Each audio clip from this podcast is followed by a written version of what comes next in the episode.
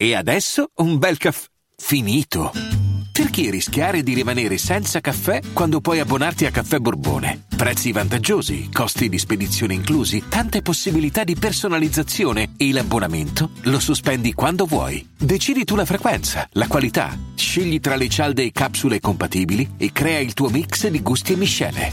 Mai più senza caffè con l'abbonamento Caffè Borbone. Tutte le info su caffèborbone.com. Se tu che mi ascolti sei un'entità dotata di coscienza e ti accorgi di averla sporca, fidati, non basterà un lavaggio con omino bianco a 40 gradi per lavarla. Avere la coscienza pulita, infatti, non è soltanto una cosa molto difficile, molto faticosa, ma è un presupposto fondamentale, secondo me, per raggiungere la serenità. Ma come si fa? Come si pulisce la coscienza? E perché è così importante? Proviamo ad addentrarci in questo difficile e complicato argomento, come sempre, dopo la sigla. Uno spettro si aggira per il web. Lo spettro di Daily Cogito. Zombie, siete avvertiti.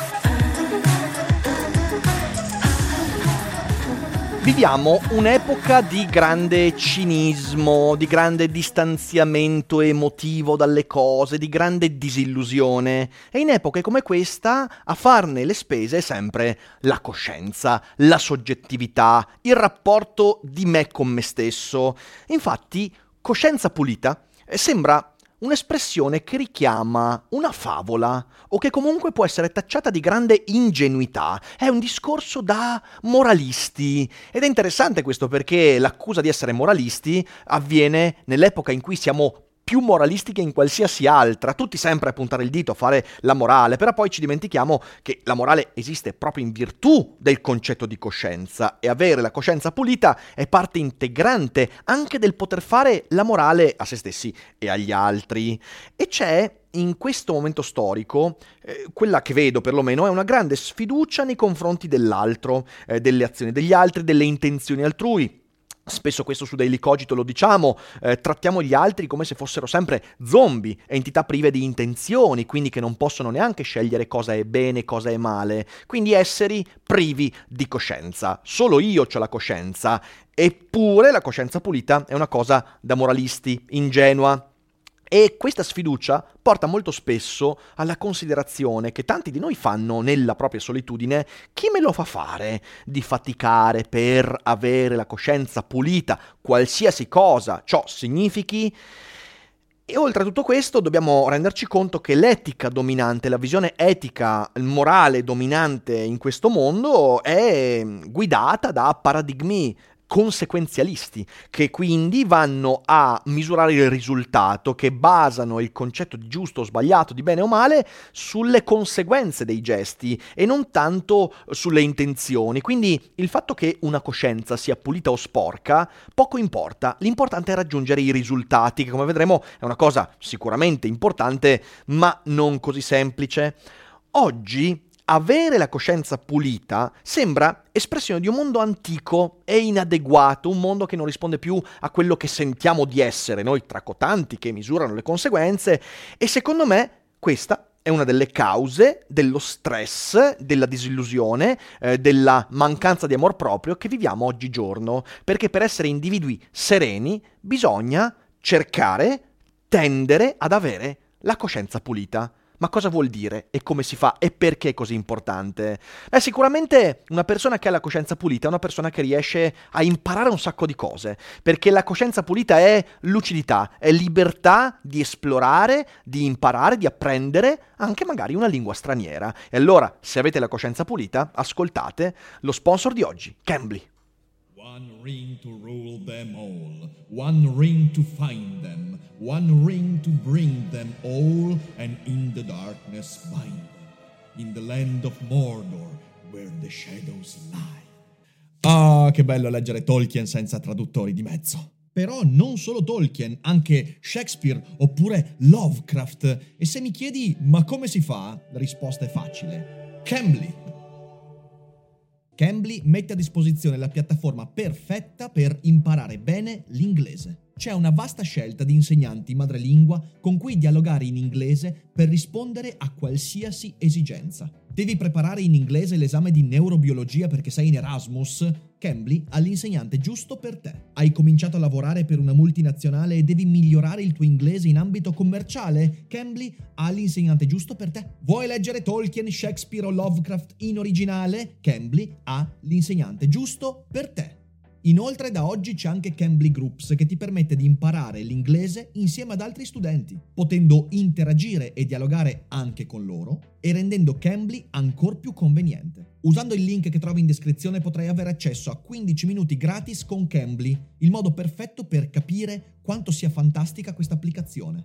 E una volta fatto questo non potrai che dire ok, allora mi iscrivo al piano annuale con lo sconto esclusivo di Daily Cogito.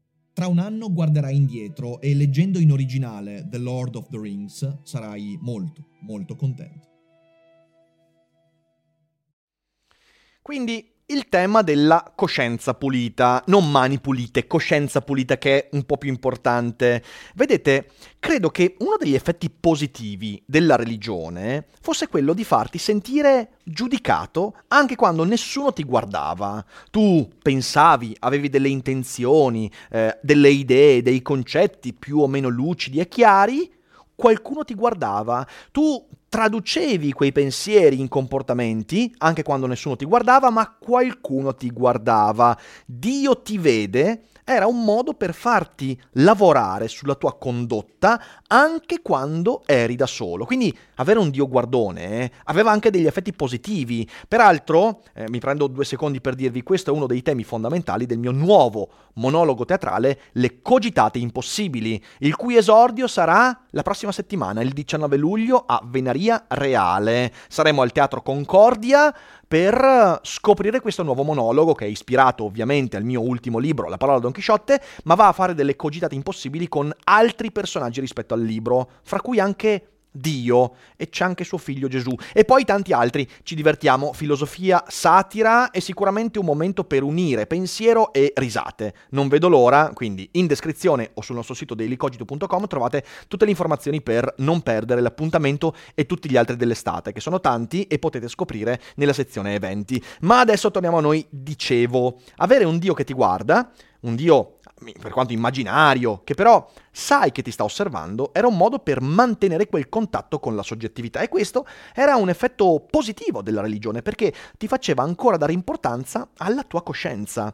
Ovvie controindicazioni erano all'orizzonte, eh, il fatto che magari eh, ti lasciavi andare a comportamenti non troppo terribili come, che ne so, la masturbazione e Dio ti guarda e tu quindi devi vivere con colpa l'autoerotismo e tutte queste cose, eh, perché quando questo concetto del Dio ti guarda veniva poi manipolato con delle regole idiote, e allora la tua coscienza aveva questo atto di, dist- di distorsione, ma questo dipendeva dal modo in cui coloro che dovevano educarti in qualche modo al bene o al male eh, prendevano, diciamo così, la tangente. Eh, ed era anche una cosa un po' inquietante perché evidentemente vivere con l'idea che eh, il creatore dell'universo sta lì sempre a guardarti è una cosa un po', si direbbe in questo caso, creepy, ma l'intento fondamentale, da un punto di vista direi pedagogico e morale, era quello di assicurarsi che l'individuo mettesse in discussione il proprio agire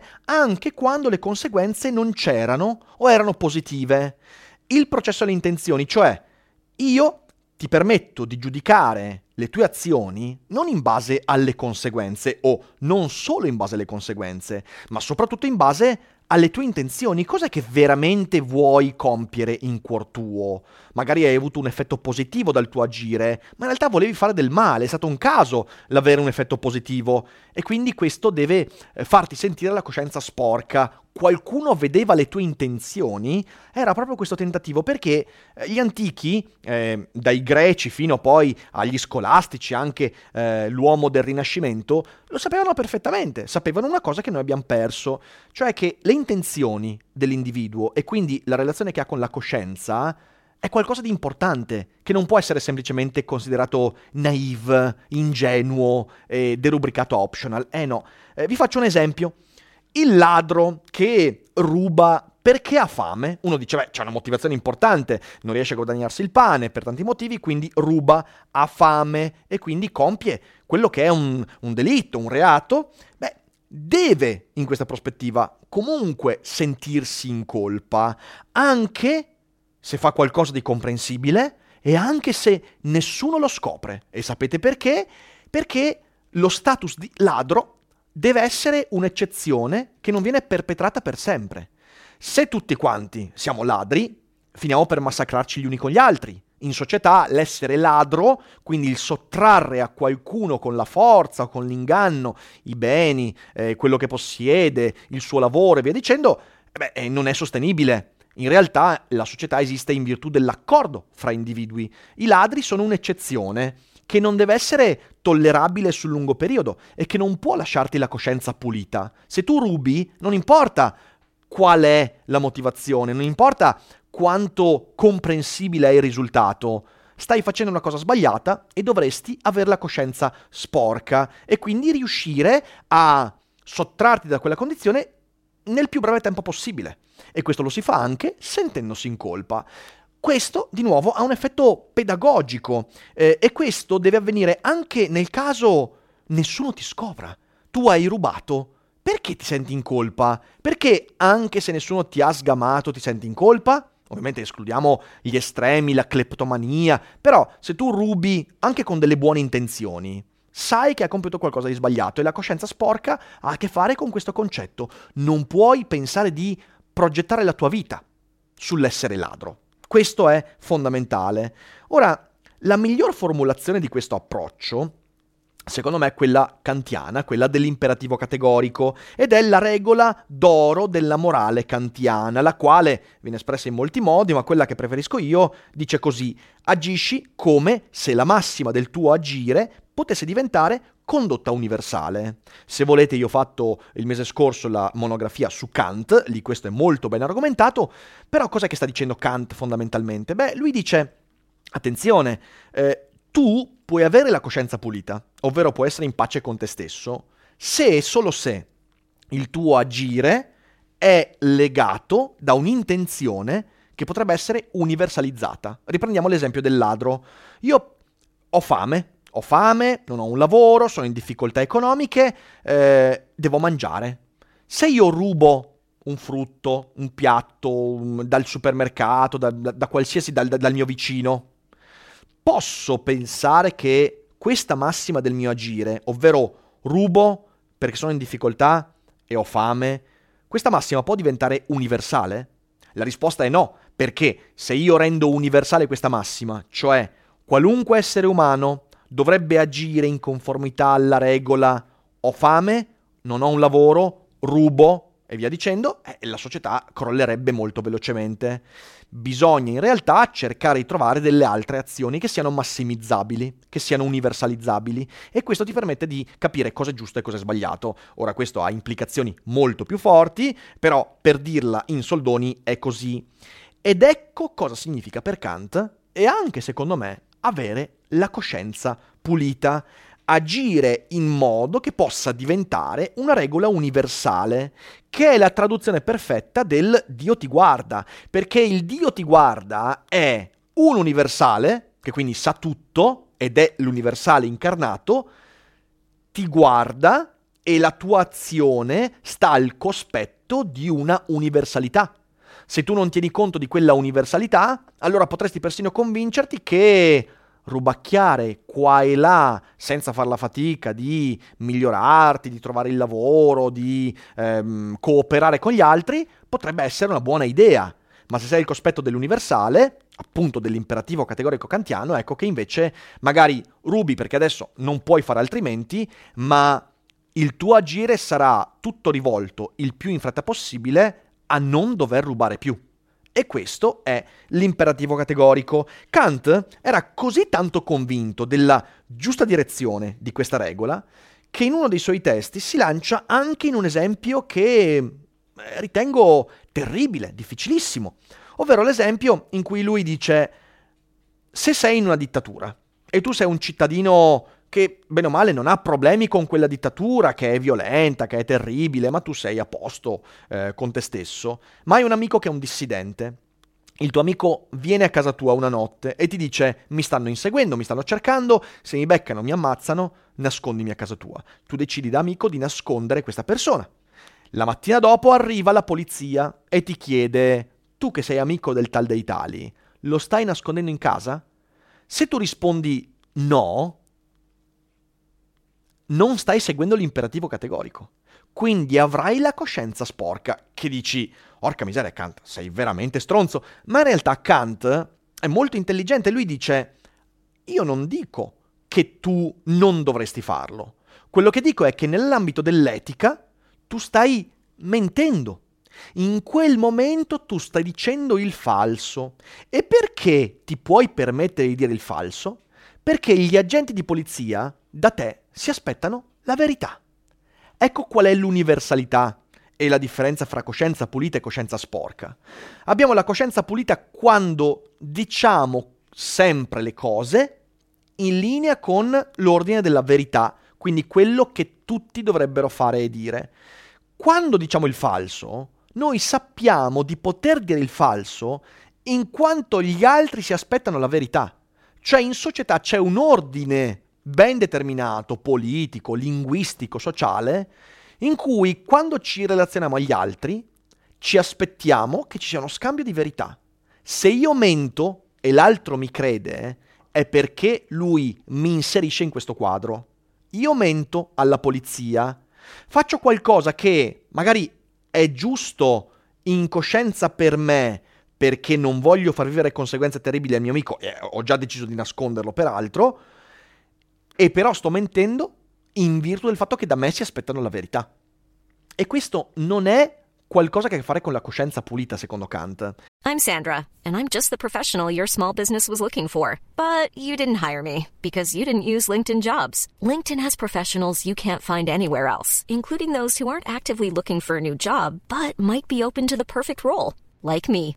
In a given month, over 70% of LinkedIn users don't visit other leading job sites. So if you're not looking on LinkedIn, you'll miss out on great candidates like Sandra. Start hiring professionals like a professional. Post your free job on linkedin.com/people today. Ed è una cosa importante da comprendere. Poi ovviamente anche questo esempio ha moltissime fallacie. In realtà io ho già la coscienza sporca quando dico di sì al mio amico, sapendo comunque di contravvenire a delle leggi, o forse ho già la coscienza sporca quando non dissento dalla dittatura che sta compiendo delle violenze, quindi questa possiamo rimandarla, ma è un esempio per far capire quanto Kant credeva a questo aspetto. Il senso di colpa che sento per aver mentito al poliziotto, per nascondere e salvare il mio amico, quel senso di colpa è naturale che tu lo senta. E va bene, questo è quello che dice Kant. Va bene che tu lo senta, non è sbagliato, non è un'ingiustizia. Lo senti perché hai una coscienza e la coscienza è qualcosa di molto reale. Nella prospettiva kantiana, noi seguiamo le regole che ci diamo in società non perché infrangendole ci sarebbero conseguenze nefaste, ma perché la coscienza sporca sarebbe già una conseguenza nefasta. Ora qui bisogna dire, Kant era molto ottimista per, la, per quanto riguarda la società. Lui era convinto che le regole sociali, dal non compiano un delitto al non passare col semaforo rosso, eh, esistessero perché la società aveva trovato il modo migliore per tradurre la verità in regola, legge. La visione kantiana della società è una visione che è molto ottimista. Possiamo sposarla, non sposarla, però di nuovo non è questo il punto. Il punto è che ciò che dice Kant per me è diventato molto importante. Le regole che ci diamo eticamente come individui, come famiglia, come comunità o come leggi intese socialmente, eh, non sono decise arbitrariamente dall'oggi al domani, non è che le seguiamo per paura delle conseguenze, le seguiamo perché è giusto seguirle, le seguiamo perché in società quelle regole sono la condizione per restare in uno stato pacificato e via dicendo. E se voglio cambiare le regole, devo farlo dall'interno, non violandole. Ma noi molto spesso, in questa epoca di cinismo, siamo convinti di dover seguire le regole solo perché infrangendole vivremmo conseguenze negative. Ecco il conseguenzialismo, una prospettiva etica che si traduce in tante cose che io ritengo abominevoli. Faccio un esempio. Quando si dice sui social network non bisognerebbe comportarsi bestialmente perché le conseguenze sono uguali a quelle della vita reale. Però questa frase non ha nessun senso, in primo luogo perché dice una, una tautologia, certo il, i social network sono parte del mondo, quindi è inevitabile che le conseguenze fra mondo social e mondo reale sarebbero le stesse, ma io non devo comportarmi bestialmente, perché è sbagliato farlo. Non è che se domani tutti quanti diventano scemi intorno a me, come in realtà spesso pensiamo, allora posso comportarmi come un dittatore bestiale, terribile, schifoso. Non lo faccio perché mi ripugna l'idea di comportarmi in un certo modo. Se io su internet non mi metto a insultare i miei haters, non mi metto a eh, prenderli a male parole, non mi metto a diventare...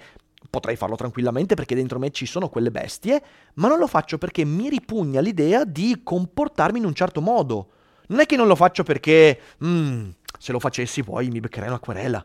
C'è gente che lo fa per questo e bisogna fidarsi poco di queste persone, ma in realtà il punto essenziale di Kant è un'etica molto importante per, per, per, per la nostra epoca. Se tu segui le regole e non le infrangi, è perché dovresti capire a cosa servono le regole. Senza regole non saresti neanche in questa società che ti permette di averne dei benefici. E quindi segui le regole perché è giusto seguirle, non per le conseguenze. È un po' come quando uno pensa di sbronzarsi, ok? Perché non ti sbronzi? Eh, non ti sbronzi non perché eh, poi chissà cosa succede, ma perché eh, eh, dovrebbe essere sbagliato sbronzarsi. Stai male, infatti, anche se ti sbronzi e non ci sono conseguenze nefaste. Quindi il seguire le regole solo perché eh, altrimenti le conseguenze sono negative eh, è come non sbronzarsi perché poi chissà cosa mi capiterebbe di fare. Ma sbronzarsi è sbagliato perché mi fa male di per sé. Compiere un'azione che viola le regole è sbagliato anche se nessuno mi sgama a violare le regole. E questa è la prospettiva kantiana. Ehm, quindi, quindi, credo che sia molto più importante rispetto a come normalmente viene poi eh, caricaturata. Nella prima puntata di The Last Man on Earth, che è, stag- che è, una serie che a me piaceva molto all'inizio, poi ho lasciato stare perché diventava molto melensa e brutta, però nella prima puntata c'è una scena bellissima in cui Phil, eh, che pensava di essere l'ultimo uomo sulla Terra, eh, incontra in realtà una donna, non mi ricordo neanche come si chiama, questo è un capitolo che ho trattato in Spinoza e Popcorn se volete guardare eh, i libri in descrizione, e a un certo punto sono in macchina e Phil, visto che lui è convinto che non ci siano altri automobilisti, viola tutti gli stop, tutti i semafori. E la ragazza che sta con lei dice: Ma sei scemo, ma perché sei passato col rosso? E lui gli fa: Ma perché non c'è nessuno? E lei gli fa: Ma cosa vuol dire? Cioè, e quindi perché non c'è nessuno dobbiamo avvicinarci alle bestie? E questa è una prospettiva importante perché ci fa capire eh, quale sia la natura del problema della coscienza pulita. La coscienza pulita è non voler agire verso ciò che mi trasforma in qualcosa di sminuente, una bestia, uno che non segue le regole se non per opportunismo, uno che pensa solo alle conseguenze di quello che fa e non invece all'amor proprio. Perché se io seguo le regole in coscienza, magari questa cosa mi dà anche un po' più di amor proprio. Se invece non faccio quello che vorrei fare solo perché le regole me lo impediscono e ci sono gli altri che potrebbero scoprirmi e quindi le conseguenze, dove trarrò l'amor proprio? Questa sarà pura autorepressione, quindi non andiamo molto lontani. Ovviamente, fare tutto questo è una grande faticaccia e uno si può chiedere, ma ne vale veramente la pena? Vale la pena star qua e coltivare questa coscienza che mi dà fastidio come il grillo parlante, sta lì e mi parla e magari è pure un'illusione? Eh, se le questioni psicologiche ed etiche che ho trattato finora non ti hanno convinto, beh, Epitteto spiega in modo molto pragmatico perché bisogna sempre mirare ad agire nel modo che mi permette di avere la coscienza pulita. E i punti che tocca Epitteto sono principalmente tre. Il primo è molto semplice e basilare. Tu sei la tua coscienza. La tua coscienza è tutto quello che hai. Se intendiamo per coscienza questa voce interiore che sta dietro il mio sguardo, quello che Thomas Nagel chiama the look from nowhere, il mio sguardo da nessun luogo. Questa coscienza è tutto quello che sei. Tu sei i pensieri che ti perseguitano quando fai del male a qualcuno, sei il desiderio quando vedi qualcosa che ti piace, sei le riflessioni che una serie tv ti porta, sei, eh, sei, sei tutte queste sensazioni. E quello che chiamiamo coscienza è il filtro che io sono attraverso cui passa tutta la mia esperienza. E se io non ho un po' di cura di questa coscienza, se io la sporco con eh, bestialità, con opportunismi, eh, con azioni fatte con intenzioni però diverse rispetto a quelle che sono le conseguenze e via dicendo, eh, io divento inevitabilmente una persona brutta. Eh, tu sei la tua coscienza, non sei la tua reputazione, non sei quello che gli altri pensano di te, non sei le conseguenze dei tuoi gesti, tu sei quello che consideri di te stesso. E questo è molto importante per Epiteto perché per lui questo era uno dei punti essenziali che ci differenzia dalle bestie, eh, da, da, da, dai tori, dai, dai, dai cani. Tu sei la tua coscienza, sei la tua consapevolezza della tua coscienza. Hai cura di questo aspetto? In secondo luogo, eh, avere una coscienza pulita per Epitteto significa riuscire a pensare con maggior trasparenza a me stesso e quindi con maggior lucidità al mondo voglio essere ordinato nel relazionarmi al mondo, voglio riuscire a capire i fenomeni del mondo, voglio riuscire a metterli in modo ordinato, gerarchizzato, voglio farmi delle giuste rappresentazioni, dice Epitteto, allora devo avere cura della coscienza. E avere cura della coscienza significa averla pulita, non sporcarla con un sacco di stronzate, con pensieri deviati, con, eh, di nuovo, repressioni che non mi portano da nessuna parte avere la coscienza pulita è una condizione per pensare le cose con lucidità. E in terzo luogo, ed è la cosa più pragmatica, avere la coscienza sporca ti rende ricattabile. E quindi se tu tieni sporca la tua coscienza, vivi con senso di colpa che non riesci mai a gestire, prima o poi qualcuno userà quella roba contro di te. C'è un bellissimo passo nelle diatribe eh, in cui Epitteto dice questo. Eh, sta immaginando il dialogo, ve lo leggo tutto perché è molto bello. Eh, sta immaginando il dialogo fra Elvidio Prisco, un senatore, e Vespasiano. Ehm, e allora dice: Come si fa a non rendersi simile alla folla? Per Epitteto questo significa come si fa a essere appunto veramente se stessi? Come faccio a essere la mia coscienza. Di questo, dice Epitteto, si era ben accorto il video Prisco e si comportò di conseguenza. Vespasiano gli aveva fatto pervenire l'ordine di non andare in Senato. E quello rispose, tu hai il potere di non consentirmi di essere un membro del Senato, ma finché lo sono, devo venire in Senato. Allora vieni, gli disse Vespasiano, ma non parlare. E lui risponde, non interrogarmi e tacerò ma io devo interrogarti. E io allora devo rispondere, quel che mi pare giusto. Ma se parli, io ti manderò a morte. E così il videoprisco dice: Quando mai ti ho detto di essere immortale? Tu farai la tua parte e io la mia. È in tuo potere uccidermi, in mio potere morire senza tremare. In tuo potere mandarmi in esilio, in mio potere andarmene senza abbattermi. A che cosa giovò, si chiede adesso Epitteto, il gesto isolato di Elvidio Prisco? E a che giova il laticlavio alla tunica? Ad altro forse che a spiccare in essa come laticlavio e a rappresentare un bell'esempio per gli altri?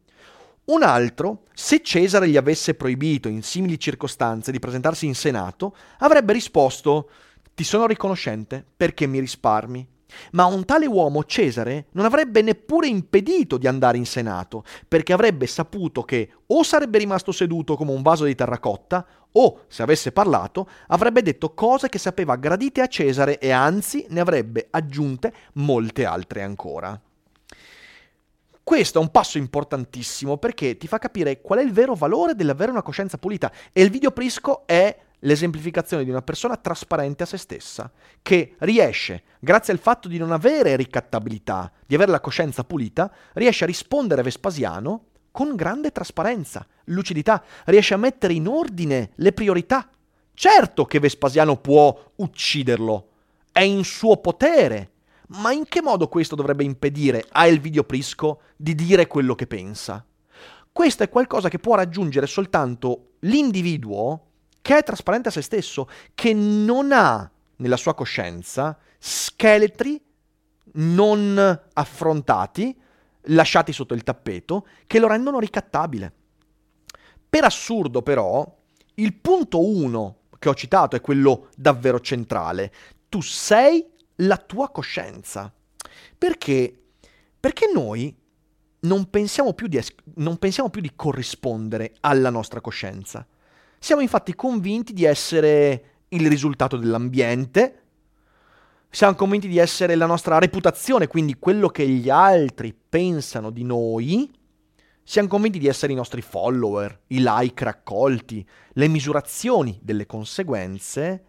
Siamo convinti di essere i nostri abiti, quello che mostriamo, quello che manifestiamo, eccetera, eccetera, eccetera. E questo lo sappiamo, visto che Epiteto è stoico, gli stoici eh, sono eh, legatissimi all'idea che tu non puoi essere quello che possiedi, perché sennò quello che possiedi ti possiede, ovvero ti rende ricattabile. Spesso, oltre a tutto questo, il termine coscienza in quest'epoca viene affiancato al termine di illusione. Un autore che io amo molto, ma con cui sono spesso in disaccordo, che è Daniel Dennett, ha scritto libri in cui dimostra che la coscienza è una sorta di trucco da prestigiatore e quindi in realtà è una sorta di illusione che si manifesta ma che poi non ha una realtà sua. A quel punto, se noi ci convinciamo che la mia coscienza è un'illusione, è un trucco di presti- prestidigitazione, allora chi me lo fa fare di fare quella faticaccia, di dire la verità, di pulire la coscienza, di eh, confessare, di... e tutto quello che ne deriva, insomma. Eh, perché fare la, fu- la fatica di tenere pulita una cosa che non esiste?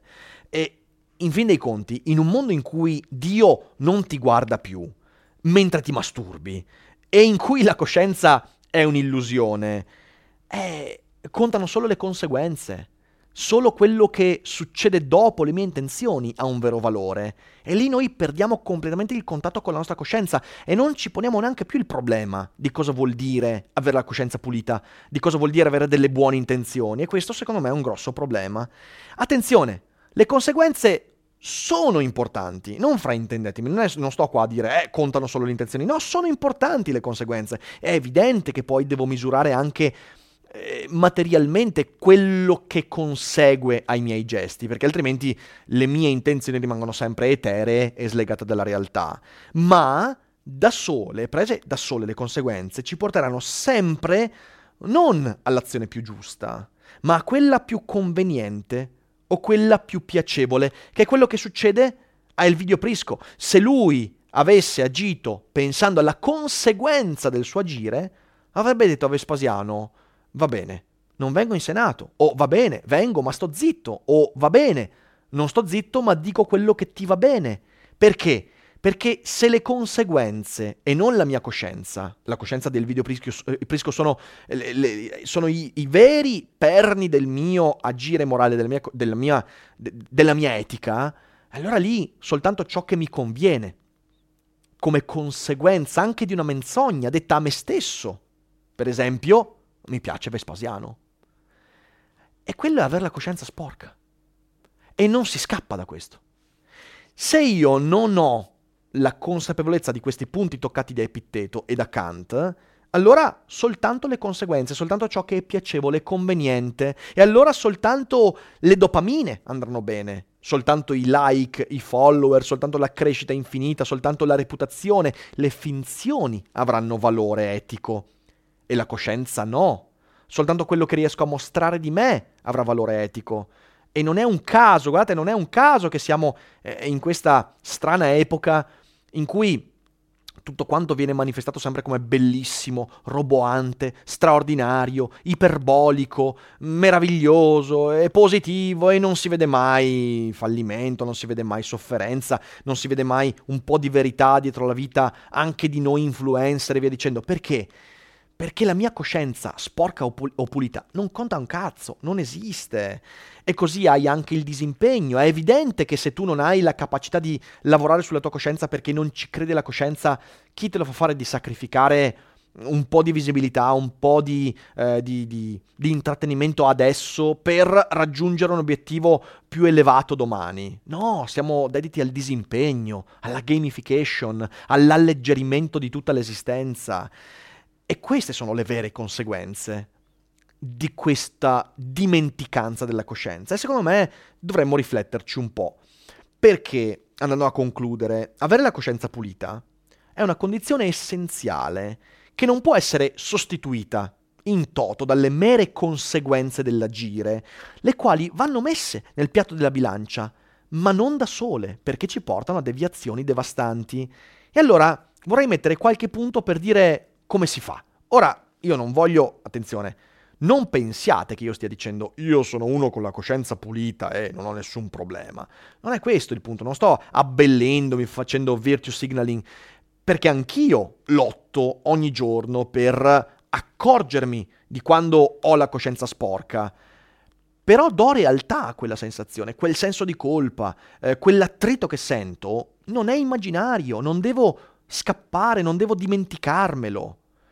E io nella mia vita metto in atto delle cose per evitare che questo diventi la classica montagna di merda che a un certo punto non riesci più a gestire e ti crolla addosso. Allora sono quattro le cose che mi sento di dire a riguardo. La prima, accorgiti sempre per tempo dei tuoi comportamenti e abbi il coraggio di ammetterli quando sai che hanno danneggiato qualcuno. È molto semplice. Facciamo anche qua un esempio. Ho detto una menzogna, ho mentito, non importa la, la, la, l'intenzione, ho mentito per proteggere qualcuno, ho mentito per proteggere me stesso, ho mentito perché pensavo che la verità avrebbe fatto più male, perché mm, possono essere 10.000, ho mentito perché volevo trarre un guadagno, per farmi più bello, ho mentito. Tenendo conto che se sei un'entità dotata di coscienza, ognuno di noi sa quando mente, e tutti quanti mentiamo, bisogna ammetterlo il prima possibile a noi stessi.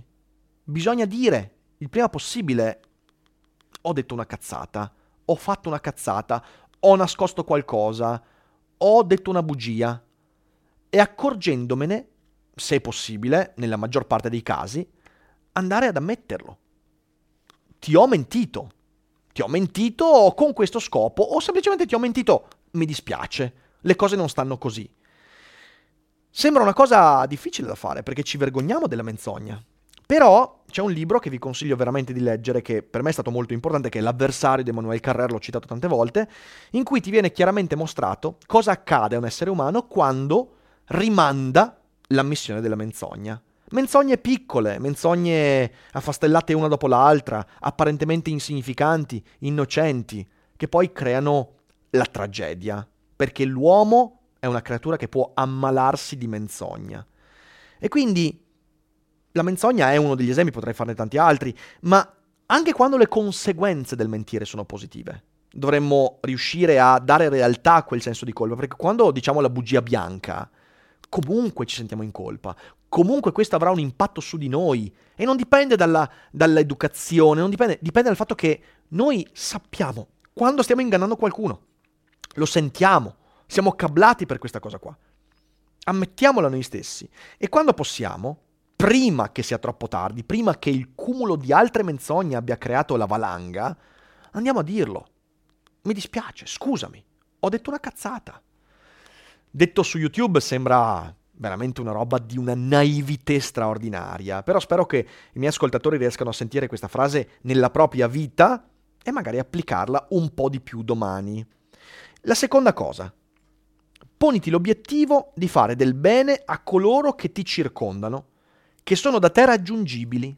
E questo è un punto essenziale perché abbiamo fatto la puntata qualche settimana fa sulla smisuratezza. Eh, troppo spesso siamo convinti, anche in conseguenza della, della svalutazione della coscienza, della soggettività, siamo convinti che fare del bene significa mirare ai grandi ideali, fare del bene all'umanità, al pianeta, al prossimo millennio, a, agli dei, quello che vi pare, ok? E io credo che sia una gravissima distorsione questa, legata proprio a cose che ho toccato, eh, l'incapacità di capire cosa vuol dire avere una coscienza in relazione a un'altra coscienza. Uno dei modi con cui riusciamo a evadere dalla presenza altrui è disegnando ideali inarrivabili, perché avremo sempre la scusa buona poi del dire eh, non ce l'ho fatta perché il mio ideale era inarrivabile. E avrò sempre la scusa buona per dare la colpa a qualcun altro e via dicendo. Se invece ho il coraggio di dire ci sono delle persone intorno a me eh, che sono familiari, amici, compagni, colleghi, capi, eh, figli e via dicendo. Io mi comporto bene con loro e mostro loro che se anche loro si comportano bene con gli altri, forse questo migliora tutto quello che ci circonda. Perché l'etica ha a che fare con questo. Stiamo qua a raccontarci le balle finché vogliamo, eh. Effective altruism e tutte queste cose qua, tutte belle, sono stupendi, i libri vendono tantissimo, bravi. Però poi in realtà etico è ancora comportarsi decentemente con il mio vicino. Trattare la persona che ho di fronte da persona e non da sacco dell'immondizia, il più possibile, almeno finché non dimostra di essere un sacco dell'immondizia. Altrimenti rischiamo sempre di considerare ciò che è distante da noi come desiderabile, bellissimo, valevole della nostra moralità più sfrenata, e poi il mio vicino di casa, i miei figli, mia moglie, il mio compagno, compagna, amico, amica invece sono optional, perché tanto io non avendo una coscienza, essendo la mia coscienza un'illusione, essendo le conseguenze del mio agire sempre scarsissime, allora non ne vale la pena. Ragazzi, no, bisogna tornare a rovesciare questa cosa qua comportiamoci bene nei confronti di quelli che ci circondano. E questo creerà poi circoli virtuosi che porteranno a dei benefici anche agli altri. In terzo luogo, bisogna imparare ad ascoltare chi ci circonda e ad essere curiosi per capire davvero la loro prospettiva sul mondo. Se vogliamo agire bene nei confronti degli altri, dobbiamo anche capire gli altri. Non dobbiamo star lì sempre a aspettare il nostro turno per parlare. Bisogna capirli, ascoltarli, essere curiosi, mettersi nei panni degli altri. E questo lo posso fare non con degli ascoltatori, non con gente distante che non conosco, lo posso fare con i pochi che mi circondano. Di nuovo ritorno al punto 2. Comportarsi bene, essere curiosi, ascoltare coloro che stanno intorno a me per davvero. Perché altrimenti, se mi dimentico di questi, anche gli altri, al di fuori della mia cerchia, quelli che stanno lontano, non avranno mai l'impatto del mio agire. Io resterò in un mondo di fantasia. In ultimo luogo, in ultima istanza, tratta la tua coscienza come qualcosa di reale, di vero, di concreto, di cui aver cura. Se non hai cura di questa tua sensazione, di questo tuo sguardo da nessun luogo, se tu non tratti il tuo essere cosciente come una roba reale, come lo è questo libro, questo computer, il video che stai guardando, che è meno reale del della tua coscienza, se non tratti la tua coscienza in modo reale, se la consideri un'illusione, un, un'entità effimera che non ha importanza, non vivrai serenamente, vivrai divorato sempre da sensi di colpa, eh, da, da, da, da ritrosie, da rancori, da confusione. E questo è il primo punto essenziale tratta la tua coscienza come se fosse una cosa reale e quindi abbine cura, puliscila. E com'è che si fa a pulire? Beh, secondo me la cosa più facile del mondo è quella di, è di cercare di dire il più possibile, il più in fretta possibile rispetto a quando abbiamo mentito, cercare di dire la verità, ovvero non la verità universale, ma quello che ci passa veramente per la testa, quello che pensiamo davvero, come il video Prisco, non come il senatore di Cesare, che dice a Cesare sei meraviglioso, anche se penso che sia un pezzo di merda. No, non va, non, va, non, è, non è sostenibile. Certo che le conseguenze del dirti mi piaci tanto saranno più positive, più piacevoli, certo, ma è una menzogna.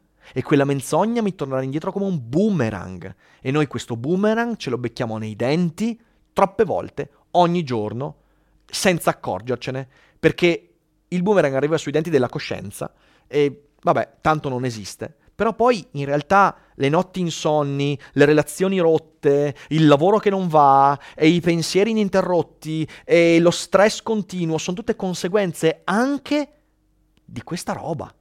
Quindi la regola fondamentale è dire la verità il prima possibile. La verità di quello che penso veramente prendendomi le conseguenze, che però saranno legate al mio avere una coscienza pulita. Le conseguenze saranno comunque pesanti, ma se io avrò la coscienza pulita saranno coerenti e le capirò. Se invece avrò mentito, le conseguenze comunque mi mazzoleranno. Ma io sarò anche in confusione, avrò anche senso di colpa, anche un macello e non ci avrò guadagnato nulla. E se hai mentito, Non star lì a giustificare la menzogna, non stai, ma ho mentito per questo motivo, per quell'altro, sì, per, perché conviene. Certo, tutti mentiamo perché conviene, però poi è meglio dire, aspetta un attimo, però freno, rimedio il prima possibile. La coscienza sporca si sente e fa male.